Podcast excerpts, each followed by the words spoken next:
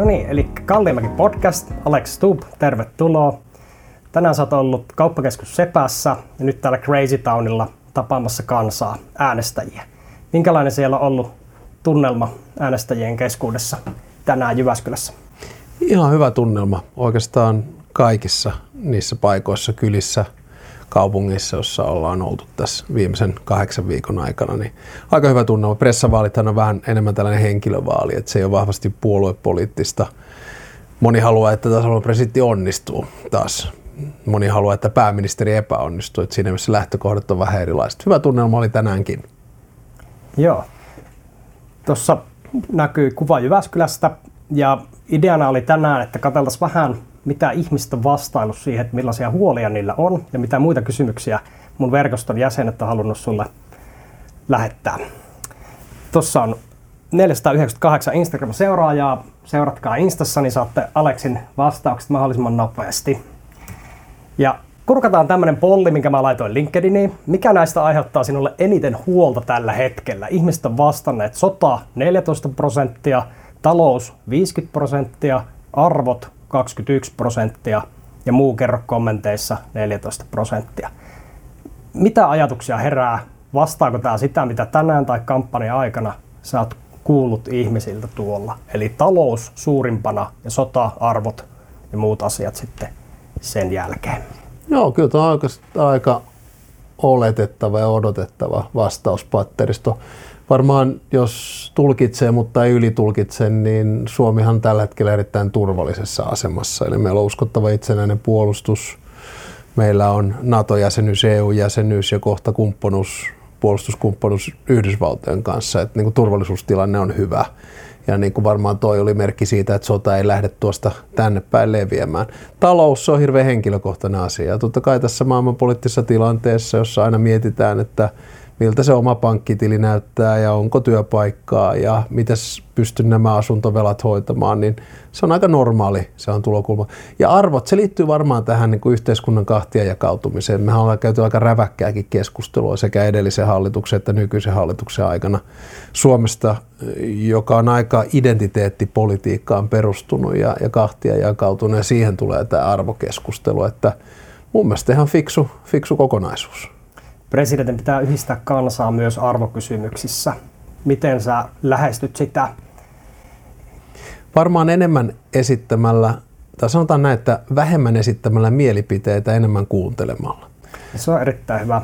Koska tosiasiahan on se, että aika usein niin on helppo esittää se mielipide, mutta huomattavasti vaikeampi olla empaattinen asettautua jonkun toisen ihmisen asemaan. Et, nyt esimerkki, tuossa on nyt talous. Et jos on ihmisellä taloushuolia, niin lähdetkö tuomitsemaan vai lähdetkö kuuntelemaan? Tai jos ihminen on huolissaan vaikkapa ilmastonmuutoksen tulevaisuudesta ja merkityksestä omaan elämään, kuunteletko vai komennatko? Ja sitten vaikkapa maahanmuutto on hyvä esimerkki kanssa. Jos ihmisillä on legitiimi huoli maahanmuutosta, niin keskustellaan se läpi mieluummin kuin, että lähdetään ihan kuin, ikään kuin ylhäältä päin alas päsmäröimään. Purkataan täältä Virpi Peuhkurisen vastaus tuohon polliin. Eli Virpi oli sanonut näin, pelon lietsonta koska pelko tunteena lamaannuttaa ihmisen rationaalisen ajattelun. Ihminen, joka ei kykene ajattelemaan itsenäisesti, kyseenalaistamaan ja tutkimaan asioita avoimesti, on pitkälti toisen johdettavissa. Pelkoa on käytetty massojen hallintaan kautta historian näihin päiviin asti. Se vähän huolettaa. Mikä olisi sun viesti presidenttinä Suomelle ja maailmalle, kun pelkoa olisi ilmassa paljon tai sitä jopa lietsottaisi? No, mä oon aika pitkälti lähtenyt aina siitä, että ikään kuin kun yrittää kartottaa ja kertoa maailmantilanteesta, niin se pelon on hirveän helppoa. Jokainen voi ikään kuin kauhistella vaikkapa eilen alkanutta Hamasin hyökkäystä Israeliin tai yli 600 vuorokautta sitten alkanutta Venäjän hyökkäystä Ukrainaan. Me voidaan pelotella terrorismilla, me voidaan pelotella ilmastonmuutoksella, maahanmuutolla, me voidaan pelotella epidemioilla, pandemioilla. Ja se on oikeastaan hirveän helppo, mutta musta on se vaikeampaa sitten löytää ratkaisuja niin, että, että miten viedään eteenpäin. Yksi perusongelma, mikä meillä demokraattisessa yhteiskunnassa tänä päivänä tietysti on, että me ollaan vähän menettämässä sitä niin kuin meidän autonomiaa rationaaliseen ajatteluun, koska algoritmit tunkee meille sosiaalisen median kautta jonkun tietyn tyyppistä informaatiota, joka ikään vahvistaa sitä sun pelon tunnetta ja, ja näkemystä, ja siitä pitäisi päästä jollain tavalla eroon. Viimeinen pointti, demokraattisen yhteiskunnan kulmakivihän on se, että meillä on ainakin päällinpuoleinen yhteisymmärrys siitä, mikä on fakta ja mikä on fiktio. Se näyttää vielä puuttuvan meidän yhteiskunnasta tänä päivänä. Erittäin merkittävä keskustelun aihe tuolla internetissä tällä hetkellä. Otetaan kysymys Jussi Muurikaiselta, Liquido VCn perustaja. Millaisia ajatuksia sinulla on siitä, että mielestäni Ukrainan jälleenrakennustyö alkaa jo ennen sodan loppumista? Voisiko Suomi toimia Ukrainan suuntaan sillan rakentajana – ja vetää Baltian ja Nordikin reppuselässä perässään. Miten ajattelet, että voisit presidentin roolista käsin olla tässä sillan rakentajana mukana? Mä oon ollut alusta saakka itse asiassa yhdessä amerikkalaisen think tankin CISn työryhmässä, jossa ollaan mietitty Ukrainan jälleenrakentamista ja sanotaan niistä rauhan tai tulitauon neljästä ehdosta, jota on paljon pyörittänyt, niin yksi on nimenomaan jälleenrakentaminen. Mä näen sen mahdollisuutena. Mä uskon, että Suomi voi niin kuin sillanrakentajana tässä olla, mutta omalla aktiviteetilla niin vedetään muut mukaan. Ja tämä tarkoittaa sitä, että meillä pitää olla valtiollista tukea, meillä pitää olla tukea yksityiseltä sektorilta. Ihmisten pitää ymmärtää, millä tavalla julkinen ja yksityinen rahoitus tulee edesauttamaan – Ukrainan jälleenrakentamista. Pitää ymmärtää, mitä julkinen pankki, kuten EBRD tai EIB näissä hommissa tekee. Eli kannattaa olla valppaana. Ukrainalaiset itseään tietysti haluaa, että jälleenrakentaminen alkaa jo nyt. Ja osittain varmaan sitä tehdään, mutta ehkä se on jälleen korjaamista enemmän kuin jälleen rakentamista siihen saakka, kunnes sota on loppu. Mutta kannattaa olla, jos ei lähtökuopissa, niin jo tällä hetkellä paikalla miettimässä, että miten, miten voidaan jälleenrakennus tehdä. Vähän tuohon, mitä viittasit aiemmin, niin Henri Halmia, myyntitalon perustaja, on sanonut, se, että ihmiset ajattelevat yhä vähemmän omilla aivoillaan ja ohjautuu vain erilaisten houkuttimien mielipiteiden sekä tekoälyjen maailmaan. Se aiheuttaa huolta. Ja Teijo Kelander Aivokapinasta on kysynyt, että mikä on tärkein kriittisen poliittisen ajattelijan ajatustyökalu? Vähän niin kuin jatkokysymyksenä tähän samaan miten sä etsit tietoa, johon sä voit luottaa tai jaat sitä eteenpäin? Joo, no ehkä tuohon sopii varmaan kaksi vastausta, josta ensimmäinen liittyy tuohon ensimmäiseen, että miten voidaan enemmän ajatella omilla aivoilla. Ongelmahan meillä on ikään kuin ne algoritmit, joista äsken puhuttiin, jotka ikään kuin syöttää sulle informaatio tietystä suunnasta. Ja se liittyy myös ikään kuin meidän aivotoiminnan uudelleen viritykseen, joka pohjautuu tällaiseen erittäin nopeeseen ajatteluun, niin kuin dopamiiniriippuvuuteen vaikkapa sosiaalisesta mediasta. Et siinä vaiheessa, kun itseni kaltaiset ihmiset on screenillä yli kahdeksan tuntia päivässä ja hakee niitä virikkeitä ja sytykkeitä, niin sä et ikinä pysähdy syvällisesti ajattelemaan. Ja silloin me tullaan tuohon toiseen kysymykseen, että mikä on tärkeää kriittisen poliittisen tai poliittisen ajattelijan ajatustyökalu, no se on se, että pysähtyy, lukee, kuuntelee, katselee, keskustelee, eikä vaan koko ajan surffaa. Eli mennään niin kuin pois sieltä TikTokista tai Instagramista tai Twitterin tai nykyisen Xn antamasta ikään kuin ajatusmallista, jossa se informaatiotulva on, on jollain tavalla kakofoninen ja sä luulet saavasi jonkinnäköistä informaatiota ja sä luulet ajattelevas, mutta ihan todellisuudessa sun päälle vaan lentää erilaista informaatiota. Sä et pysähdy ryhmittelemään sitä. Yksi mun suosikkikirjoista on Daniel Kahnemanin Think Slow, Think Fast ja siinähän jaetaan äh, ihmisen aivotoiminta kahteen, systeemi ykköseen ja systeemi kakkoseen. Ja systeemi ykkönen on se impulsiivinen, spontaani, nopea ajatuskapasiteetti. Se on se dopamiinivyöry. Tai ehkä se keskustelu, mikä meillä tällä hetkellä on, että sä reagoit, re, re, reagoit kaikkeen, mitä mä sanon aika nopeasti. Kun taas joskus pitää pysähtyä ja mennä siihen systeemi kakkoseen, joka antaa mahdollisuuden reflektoida ja pohtia. Mua auttaa lukeminen – Mä yritän lukea kirjaa vähintään tunnin päivässä ja sitten sen lukemisen pohjalta mä teen itselleni erilaisia muistiinpanoja ja se ikään kuin pysäyttää ja auttaa siinä omassa kriittisessä ajattelussa. Thinking Fast and Slow mainitsit ja olisiko sulla joku muu kirjasuositus just tähän maailman hetkeen mun seuraajille? No onhan niitä siis satoja, ellei tuhansia, mutta ehkä nyt muutama. Tällä hetkellä mä luen uudemman kerran Juval Hararin uh, 21st 21 Lessons for the 21st Century, eli siinä on käytännössä 21 hahmotelmaa erilaisista kokonaisuuksista, terrorismista, demokratiasta, vapaudesta, autoritarismista ja niin edespäin.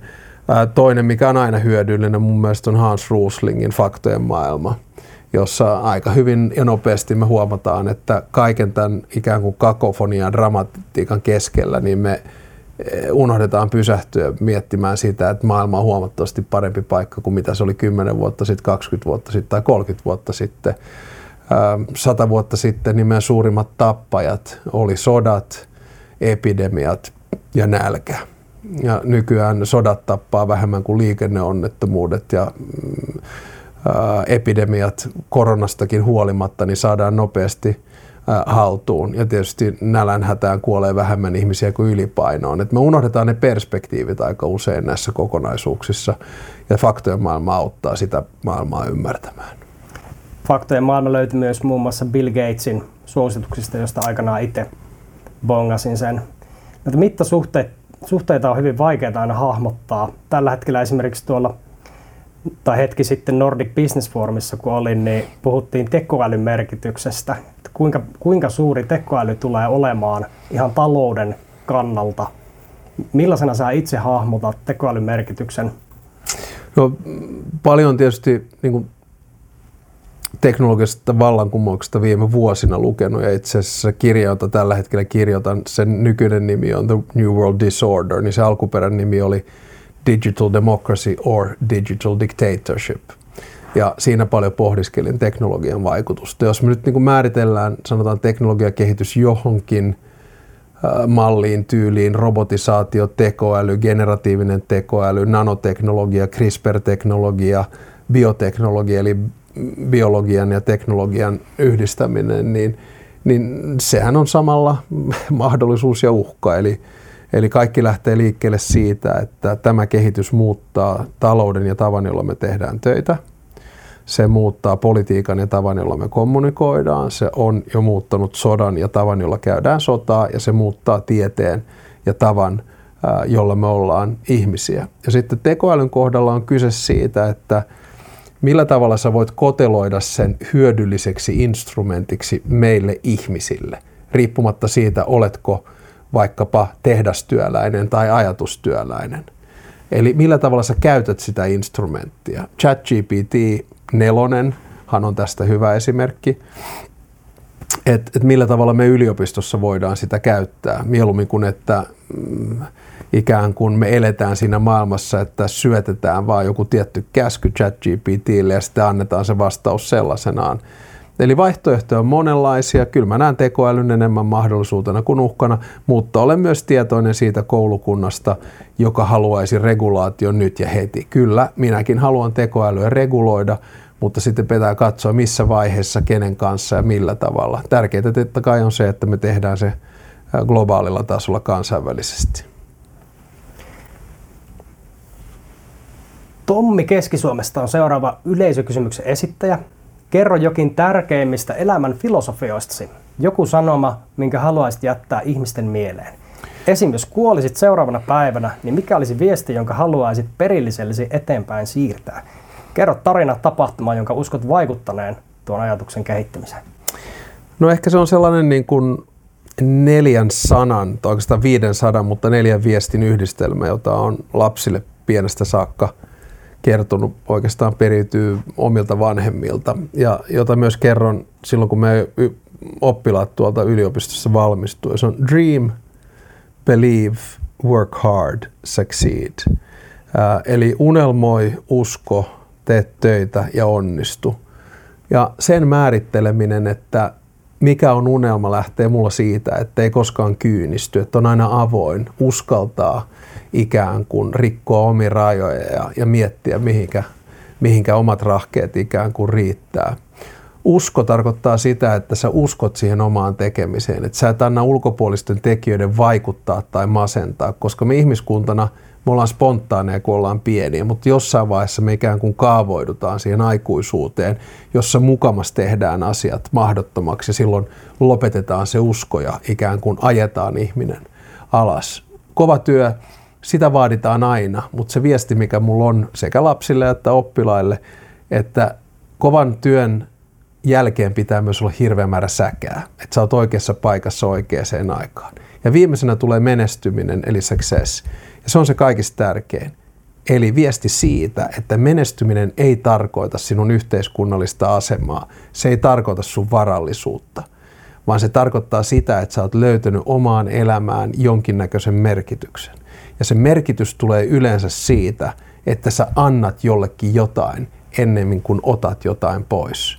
Ja meidän lapsille mä oon aina sanonut, että älkää koskaan eläkö elämäänne minun uran tai vaimon uran kautta ihan samalla tavalla kuin mekään ei eletä meidän elämää heidän kauttaan. Ja silloin jos nämä neljä peruspelaajaa elämässä niin kuin pysyy jonkinnäköisessä, sanotaanko, laatikossa, eli, eli se, että uskaltaa unelmoida ja uskoo itteensä ja, ja tekee kovasti töitä, niin, niin kyllä se menestys sieltä, sieltä myös tulee kävin keskustelun LinkedInissä tuossa perheyritysasiantuntija Sakari Oikarisen kanssa.